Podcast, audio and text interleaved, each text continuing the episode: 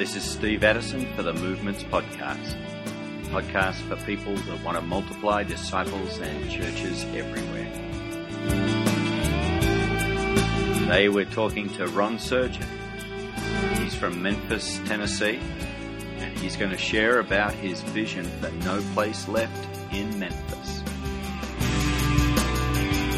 Raised in Memphis, I grew up mostly in the inner city. Came to faith at a young age. Well, made a profession of faith at a young age. My mom taught me about Jesus and everything, and she taught my brothers and I in the gospel. And when I became a teenager, I basically abandoned all of that and turned my back on uh, Jesus. Um, but I had so much scripture in my heart that I memorized, and so I kind of pursued a lifestyle of um, um, drugs and alcohol abuse and gambling. And one day I was at a billiards place, and verses that I memorized began to re- resurface in my soul. One was from John chapter 14, and it said, The one who has my commandments and keeps them is the one who loves me, and the one who does not love me will not keep my commandments. And I realized for the first time in my life that I did not love God. Not from his perspective, from mine, I thought I did. And um, I was convicted by that, but I wasn't changed. And I knew the gospel, but it had no substantial impact on my life. And later, the Lord came to me in a in in a dream and really gave me an, ultimatum to follow Him or else. And uh, from that, I abandoned my way for His. I put my confidence in Him. Uh, I embraced the truth that I knew concerning Jesus' love uh, for mankind, His love for me, um, His sacrificial death, and his his resurrection and him reigning over all creation now. And uh, I began to involve myself in Christian community. At that time, I had dropped out of college. So I went back to school to complete my degree, and then um, there was a college ministry there, and this college ministry collaborated with other colleges uh, in the area. And uh, but it was under the the the, tutor, the, lead, the leadership of this man named Roy Campbell.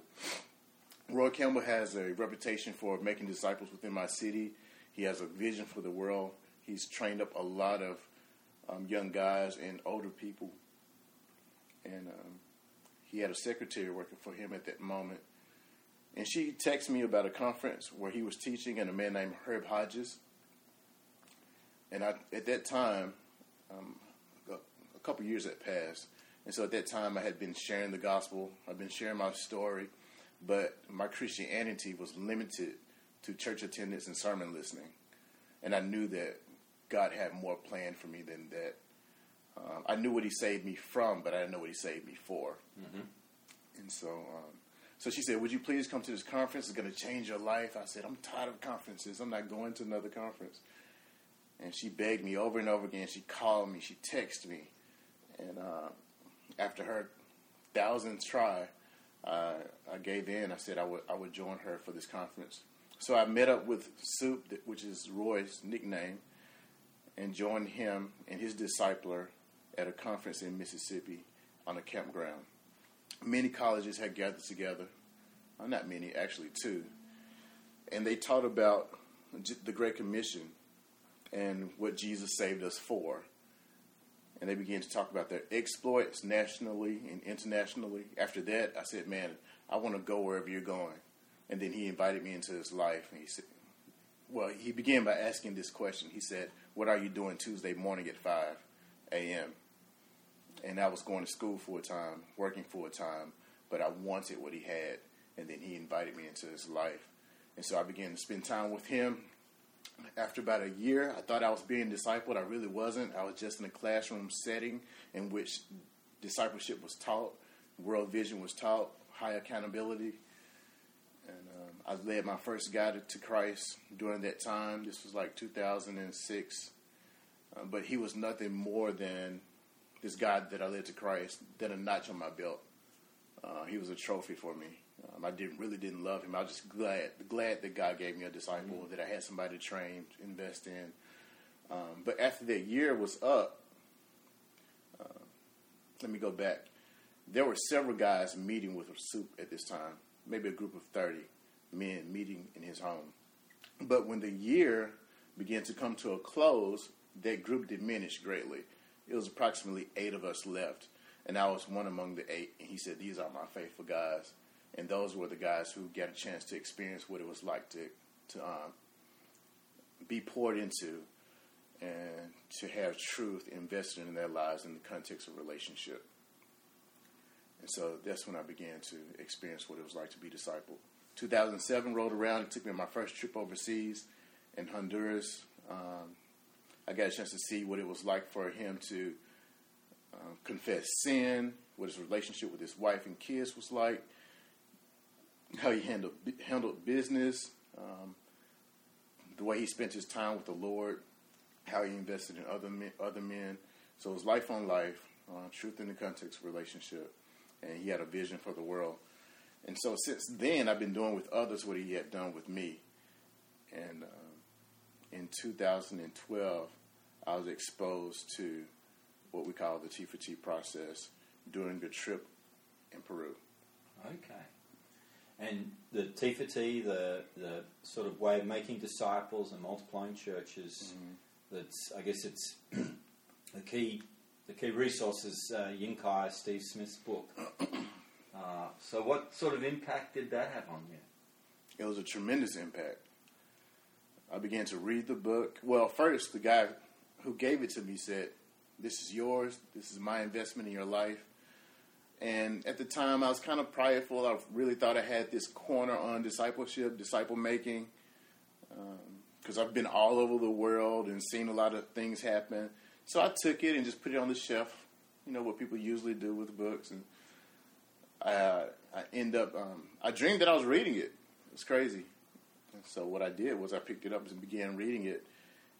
And uh, I've never been so challenged, so encouraged, and I never had a book in my hand that held out a process for making disciples that was so practical. And that was the limit of my vision at the time. It wasn't church planting, which is what I'm involved in now, but it was just multiplying and making disciples. So what did you do with uh, what you'd learned? I just began just gaining as much information as I possibly could, uh, altering my paradigm. I end up meeting this man named Zach, and we did some training overseas in Honduras. Again, came back. He invited me to this conference uh, where Steve Smith, Ying Kai were. We ended up leading our first family to Christ there. When I returned to At the, the States, conference? They sent you out at the conference Yeah. and you you saw a whole family come to Christ. Yeah. Yes. So coming back to the states, I w- end up developing a team. I called them the Dream Team, and we began to set spiritual goals. This was like September when I gathered the team, and the, our goal was to see 150 people come to know Christ by December, and it's, and to see 15 new training groups emerge by December. So from September 2012 to December, uh, that was the goal. We did not see 150 people um, come to Christ, but we saw 43, and 13 new training groups emerged from that. So that was the first time um, that I began to set spiritual goals, and so that launched me into the next year. And those 43, they've come to Christ, but you're also, you or others that you've trained are ensuring that they go on in discipleship. You're giving them sort of foundations, not Ab- just absolutely. not just notches on the belt. Right, not just notches on the belt anymore. Uh, and that was over after I had really got a chance to experience what it was like to be discipled.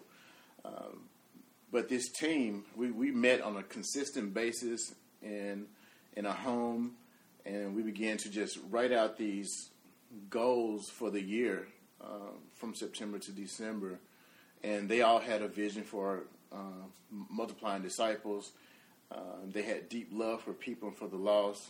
They had a way to invest in those that came, who came to faith in Jesus, and so um, it was a real nurturing environment for those who come to believe. Okay. And now, was that in partnership with your local church, or was it just a group of people that came together? Just a group of people in my life that I knew who um, had a heart to make disciples, and but we had no strategy, no no process. Okay, so you trained them, but you also said you were now training other groups or other people. Mm-hmm. Yeah. did you say 13? Yeah, we had 13 training groups that emerged uh, from between September and December 2012. So what happened after December 2012? After that, I spent the month, January, in, in Africa. We were in Burkina Faso, Niger, and Ghana. So after that month, came back in February, uh, spent several weeks resting and just asking God, um, Lord, what, what's the dream for 2013? You're like, what, what can we do? And so at this time, I began to do reading, and I started finding out about uh, what it means to be a strategy coordinator and having an end vision, and those kinds of ideas began to circle up in my heart. Um, I found um, I had four pre-existing believers, groups of pre-existing believers, ask me to come and train them. So I took the process and began to invest in them. Uh, but I also had this medical doctor who was asking asking me to train him too, and um, and I had I told him no at the beginning, and it's just because I had so much going on at that present time, because I end up training multiple groups throughout the week, and so the goal was to see 50 groups emerge by December, and to see 50 discipleship groups of new believers. yes emerge within a year. Within a year Yeah. um, by December, and to see two groups get into their fourth generation.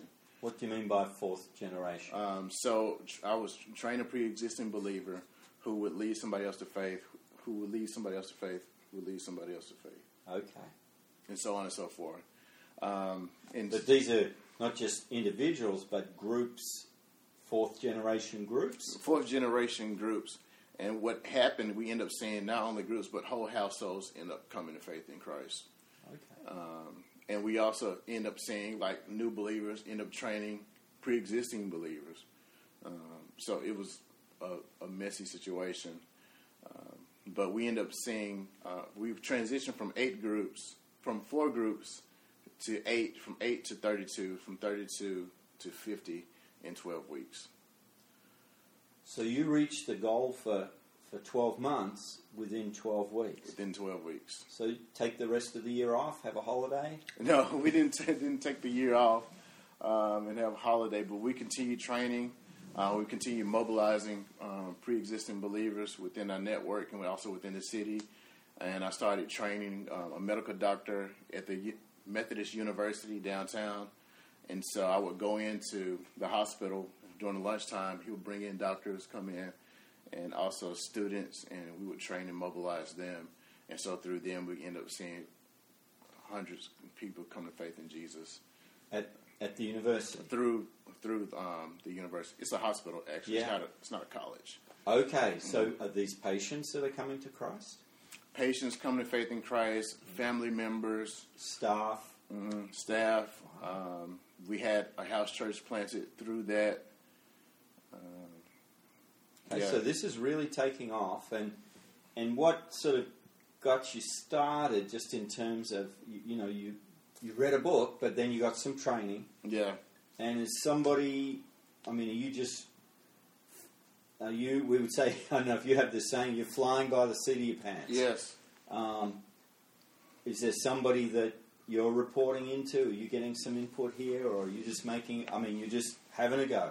Yep, just having a go, flying by the by the seat of my pants, reading books, re- reading all the the PDF files that was on the thumb drive that they gave us at the conference, Okay. um, and scanning the internet, and um, I end up bumping into the name Bruce Car- Carlton, and uh, end up emailing him and emailing his wife, and he ended up sending me this book on uh, book called Acts 29 Manual. Took that manual, started learning about prayer walking, and started learning about um, praying over the strongholds within the city, and also developing an end vision. And he used um, the book of Nehemiah to teach a person how to do that. And so that that kind of pushed me forward as I was failing forward. And and then not only that, having a teammate, um, Zach Metlock, who uh, we had we had different stuff going on, but we continued to encourage each other. And So, you, you formed a partnership with Zach. Yeah. Even though you've got, you might have uh, separate fields that you're involved in. Mm-hmm. You, you've got someone to bounce ideas off and Yeah. and, and get some support. Mm-hmm. Yeah. Yeah. And so at this time, I'm a part of a institutional church, um, but all the impact that I was seeing wasn't happening through that church at all. It was happening through just networks of people within the city. Okay. And is that still the case, or did some of these things impact your local church? Um, none of those things directly impacted the local church. And we also had a lot of groups dissolve. Yeah. Uh, people fall out. People stop practicing the process. Yeah. So a lot of dysfunction and going. It was crazy. So you had Yeah. plenty of life, but Mhm. you also had some some some challenges and, and setbacks. in Yeah. it. Yeah. Okay. Simultaneously. yeah. So, what happened next? So we finished out that year, got invited to what we call a mid-level trainers retreat. And so guys who were seeing multiplication happen in the in, in their context were invited to this conference, and um, I got a chance to spend time with some of the prac- top practitioners around the world. Okay. Who who were they? Um, Ing, Ying Kai, Steve Smith, um, Bill Smith, F- Fred Campbell was there. I met him for the first time, and Jeff, Jeff, Jeff Sundell. Sundell. Mhm. Okay. And what impact did that that mid level training have on you? For the first time, I was I was challenged on field four, and within the four fields training process. Okay. So what's field one? Field one is having an entry strategy, how to engage the loss. How to engage. What's field two? Field two is reproducible gospel presentation. Okay. Field three, Field three is the training process, as in sort of foundational discipleship. Mhm. reproducing discipleship, Okay. Field four. reproducing churches. Okay, so how to move a, a, a group of new disciples and help them form church. Yes, Yeah, in a way that it's possible for that church to reproduce more disciples and more churches. absolutely. Yeah. So what what did that look like for you when you went back to apply what you've learned in the mid-level training? What what what difference did it make?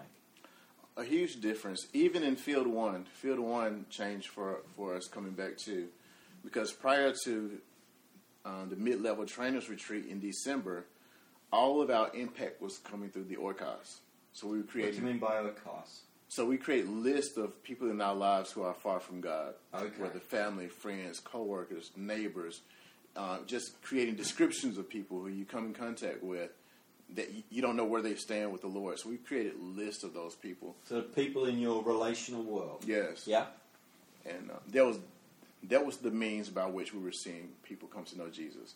So you're getting new disciples to sit down and brainstorm who, what relational worlds am I in, and then how can I intentionally what, share their story or share the gospel or with Yes. those people. Yes, and at the time we were mobilizing new disciples and pre-existing believers.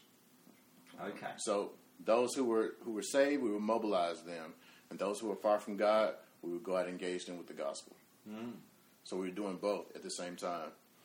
Um, but being at the mid-level trainers retreat, we we heard about many who were engaging the lost and weren't seeing much impact through the Oikos list, but through houses of peace. What's a house of peace? A house of peace is a person who has invited you into their home and uh, and, and have allowed their home to be a place by which the gospel could take root. Okay, so it's coming off that Luke 10 idea. where Yes. Jesus sends the disciples out. Mhm. Look for a responsive house. Yes. A responsive person who welcomes you, welcomes the message, Mhm. and that's your base. Yes. In that. Okay. And so we were taught that it shouldn't be an either or, but a both and. and but we were only focusing on one aspect of engaging the lost. Okay, so you were focusing on your relational networks Mhm. rather than with the house of peace idea. That's when God gets you into a, unreached or a relational world that you don't yet have a contact with Right. through a person Mhm. of peace. Right. So Okay. finding the people that we don't know who are far from God. Yeah. So that changed uh, dramat- dramatically. So we Give, give us an example of what that looked like. um, and so we, I began to train the say, uh, Barb and Ray. This is another part of the story because they're part of my church planting team. Um, trained them and several others. We would go out and go find houses of peace. And so in the training, I taught them like what to say, what not to say. Um, and so we would, we did what we learned from Fred Campbell. We started using breakfast burritos. We got some breakfast burritos from Chick Fil A, and put them in bags. And we would go knock on the doors, and we would just say, "Hey, we're here in the community, showing our love for the community, and we also want to, we also want to know is there anything in your life that you need prayer for?" So you knocked on the door, and these are typically they like apartments or just Yeah, apartments, neighborhoods. Okay. Uh, no exceptions, no exemptions. It a, a Saturday morning or something? Or Yeah, we did Saturday mornings, we did afternoons, late afternoons, we did nighttime. but you're not going to give them a breakfast burrito at night, are you? No, because we've done cookies. We've done, Okay, cookies. Yeah, any yeah. excuse to knock on the door. Yeah. We just want to show some love. And Mhm. then what was the follow up question? Was Is there anything in your life that you need prayer for? okay. Yeah. And, And so, what did that look like? Uh, What sort of response did you get? I mean, people would like spill their guts, you know, okay. and they would tell us like what's wrong, what's wrong with them, and what they need prayer for. Um, we had um, just not too long ago, we had a family, um, Marcus and Karima, and so the people that are trained, they go to Karima's house, knock on the door. She answers the door, and they say, "Hi, my name is Barb." Uh, and goes, the other guy says, "My name is Ray. We're in the community, showing our love for the community, and we just want to know: is there anything in your life that we could be praying for?" And so um, Karima told, um, told them, she's like, um, "Thank you for for the gift." She said, "But my head is hurting really bad, and I just really can't talk right now." And they said, "Well, can we pray for that now?" And they prayed for her right then and there, and her headache went away instantly. And she invited them into the house. They sat down with her. They shared their story with her. They shared the Luke seven story, and the woman who wept at Jesus' feet. Mhm. Yeah. Yep, and um, I taught them to say like when we draw the we use the bridge as our re- reproducible gospel presentation, and the way we usually present that is we want to show you a picture of what it looks like to be close to God. Okay. And so we got a piece of paper, walked her through it. She abandoned her ways for Christ's ways, put her confidence in Him. They asked if they could continue to come back. She says, "Yes. Would you please come back next week and share with my husband?" So they didn't immediately share her, teach her um, how to share, but they shared with the. Um, they came back the next week, shared with the husband Marcus. He abandoned his ways for Christ's ways, put his confidence in Him. And so, Wow. yeah, it just happened just like that. And so they began to meet up at that home and train them. But Barbara and Ray were also hosting um, a training in another home um, just uh, not too far away from where Marcus and Karima lives. And in this home is um, a lady named Brandy, her husband Anthony, and their five kids. And their whole family had come to faith in Christ. And that house had become like a training hub. Neighbors came. Um, they led Brandy to Christ, and Brandy ended up leading Charnice to Christ, which was her neighbor who stayed upstairs. Um, her Brandy's husband Anthony had like diabetes, so he had a sore on his leg that Wouldn't heal? would not heal. So they did, they prayed for him and everything, and so um, at the end of the gathering, I'm sitting here on the couch with them because I was like monitoring the group to see how can we help the group get to the next generation. So I just sit there and watch and, and not say anything, but just let the facilitator take care of everything. And so at the end, um, Barbara's taking down prayer requests. And so Brandy says, put my husband's name on the list. And because it seems like everything that we pray for comes to pass. Everything that we put on this list and pray for comes to pass. And I could have jumped out of my body hearing that. You know, it's just amazing to see how God's working in this community. And so Barb says, let's introduce your husband to Antonio. Antonio lives about maybe seven houses, seven apartments down. Antonio had chemicals splashed in his eyes on his job. They prayed for him, God healed his sight. And so this is another household. He and his wife came to faith in Jesus. And so this is this is how we just go out and find houses of peace, and that's just the multiple impact that happened through um, basically one event. So you want to be sharing in their home, discipling. When you say training, you mean training for discipleship, and Mhm. so they're reaching out as well. They're learning how to follow Jesus. Yeah. You want to do it in their home. Yes. Why is that? Um, so that we want to raise up indigenous leadership. We want people to take responsibility for the communities where they exist, and we also want to plant gospel-centered reproducing churches.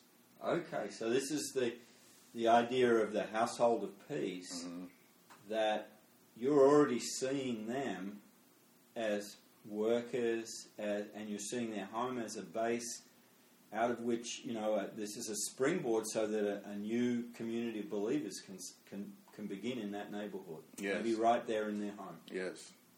Wow.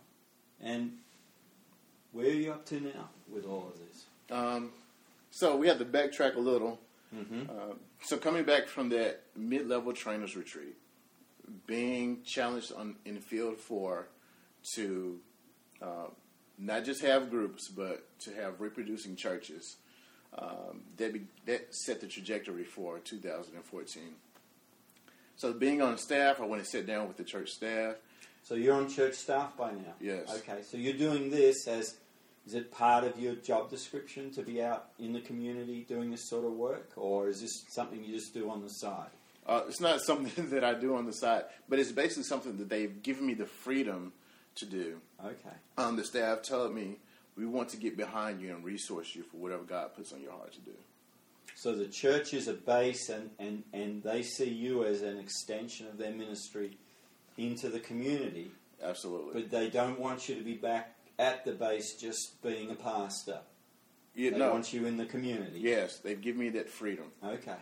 Um, but I'm still a part of the um, the traditional church and still functioning as an elder there.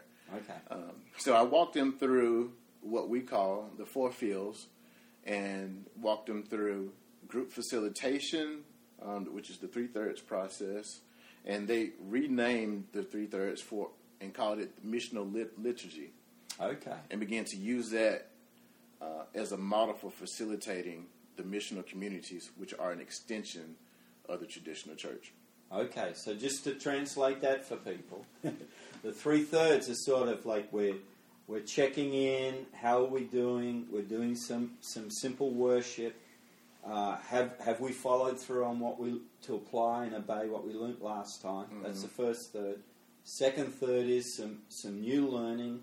Uh, third third is we're going to practice what we've just Mhm. learnt and and set goals to go out and and apply it Mm-hmm. um, in in reaching out to others. Yes. And so that's become a part of the the life of the the groups within the existing church. Yes. So they're learning to do this now. Right. Okay. And so as I begin to walk them through um, um, the four fields, I tell them, I said, I have a plan um, to reproduce churches, and this is on the trajectory I would like to go in uh, for 2014 and, and, and on and so on and forever. and um, they was like, okay, well, show it to us. And we sat down in Panera Bread, which is like a coffee shop that sell good food, and um, pulled out a piece of paper, explained what it would look like to engage the lost, how we would engage them with the gospel now story, uh, what to do if people just gave us a halt on embracing Jesus. Um, so there would be the using the DBS Discovery Bible Study, and how we would train them within these homes, and what it would look like to get them healthy, so they can reproduce that process all over again. And um, they asked particular questions that I had answers for um, concerning the process, concerning these um, homes that will function as churches, and they gave me the t- two thumbs up. Okay. So you've you've demonstrated this out in the field, Mhm. and then you've sat down with the leaders at at the church that you're on staff with, Mhm. and they've, they've said, "Yeah, go do Mhm. this." Are they also saying, "Hey, we we, we want to do this too"? No, that hasn't that hasn't Okay. happened. that hasn't happened. But uh, for the most part, our staff is king- kingdom minded, and uh, They really want to see the, the city engaged, and they're like, man, we have an apostolic guy on staff. Let's launch him out to do what God's put on his heart to do. So there's a there's a strong partnership between a local church, and they're also experiencing some of the things you're you're doing out in the community. Mhm.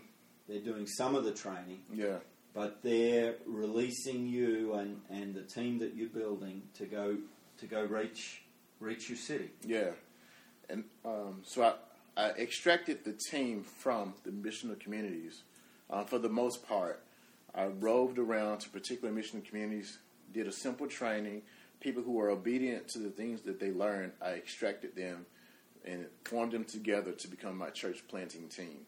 Okay, and the church obviously gave you permission to do that. Yes. So he, here are the people who are ready to go do this stuff. hmm Um, we're going to release them and release you to to fuel church planting movements throughout Yes. our city. Yes.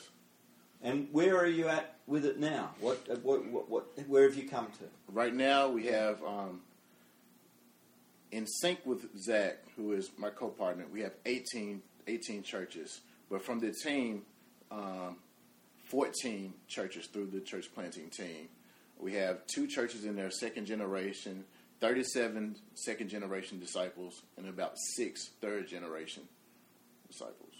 Okay. So that's where we are in a matter of from March to October. okay. So roughly six months. hmm Okay. And where do you want? Where, where are you trusting God for this to go? I'm trusting God for it to, God for it to go to the 1.4 million people uh, within the within the met, within the metro Memphis area. Okay. We want to see a no place left um, impact. Right. And what's it going to take for you to get there? I mean, is this is this going to be what you and the team do, Mhm. or are you also training and mobilizing people across the city? Yeah, and so the way we want to go about that, um, uh, as a team and also as a traditional church, to leverage our Sunday gatherings for the purpose of mobilization, to uh, reach the city through the missional communities, uh, through uh, church planting, new churches, also the mobilization of pre-existing churches within the city. Well, thank you very much. Ron. Thanks, man. Appreciate it. Is there any young ladies? Stop, man.